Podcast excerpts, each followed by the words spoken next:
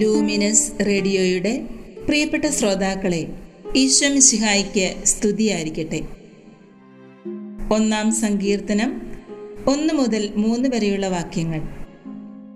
ദുഷ്ടരുടെ ഉപദേശം സ്വീകരിക്കുകയോ പാപികളുടെ വഴിയിൽ വ്യാപരിക്കുകയോ പരിഹാസകരുടെ പീഠങ്ങളിൽ ഇരിക്കുകയോ ചെയ്യാത്തവൻ ഭാഗ്യവാൻ. അവന്റെ ആനന്ദം കർത്താവിന്റെ നിയമത്തിലാണ്. രാവും പകലും അവൻ അതിനെക്കുറിച്ച് ധ്യാനിക്കുന്നു. നീർച്ചാലിനരികെ നട്ടതും യഥാകാലം ഫലം തരുന്നതും ഇല കൊഴിയാത്തതുമായ വൃക്ഷം പോലെയാണ് അവൻ. അവന്റെ പ്രവൃത്തികൾ സഫലമാകുന്നു. പ്രിയപ്പെട്ടവരെ നമ്മൾ വീണ്ടും ഒരു വലിയ നോമ്പിലേക്ക് പ്രവേശിച്ചിരിക്കുകയാണ്. പരിത്യാഗത്തിന്റെയും പരിചിന്തനത്തിന്റെയും പ്രായച്ചിത്വത്തിന്റെയും വഴികളിലൂടെ ഈശോയെ കൂടുതൽ സ്നേഹിക്കാൻ അവിടുത്തെ സ്നേഹത്തിന്റെ ആഴങ്ങളിലേക്ക് കടന്നു ചെല്ലാൻ സഹോദരങ്ങളെ കൂടുതൽ സ്നേഹിക്കാൻ സാഹോദര്യത്തിന്റെ ആഴങ്ങളിലേക്ക് ഇറങ്ങിച്ചെല്ലാൻ തിരുസഭ നമ്മെ പ്രത്യേകം ക്ഷണിക്കുന്ന കാലമാണിത്.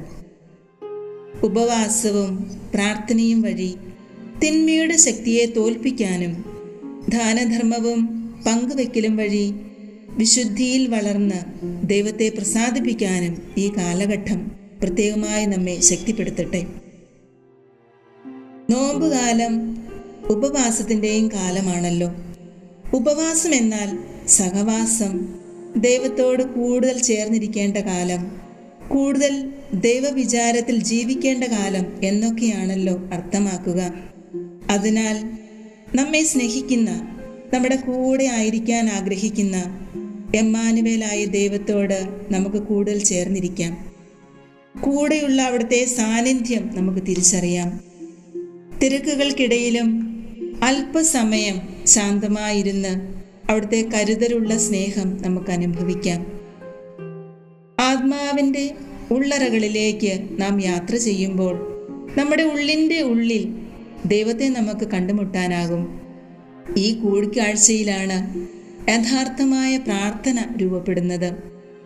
നമ്മുടെ അനുദിന ജീവിത സാഹചര്യങ്ങളിൽ ദൈവത്തെ കണ്ടുമുട്ടുന്നതിനും അവിടുത്തോട് പ്രാർത്ഥിക്കുന്നതിനും കൂടെ ആയിരിക്കുന്നതിനും അവിടുത്തോട് സംഭാഷണം നടത്തുന്നതിനും നമുക്ക് സമയം കണ്ടെത്താം.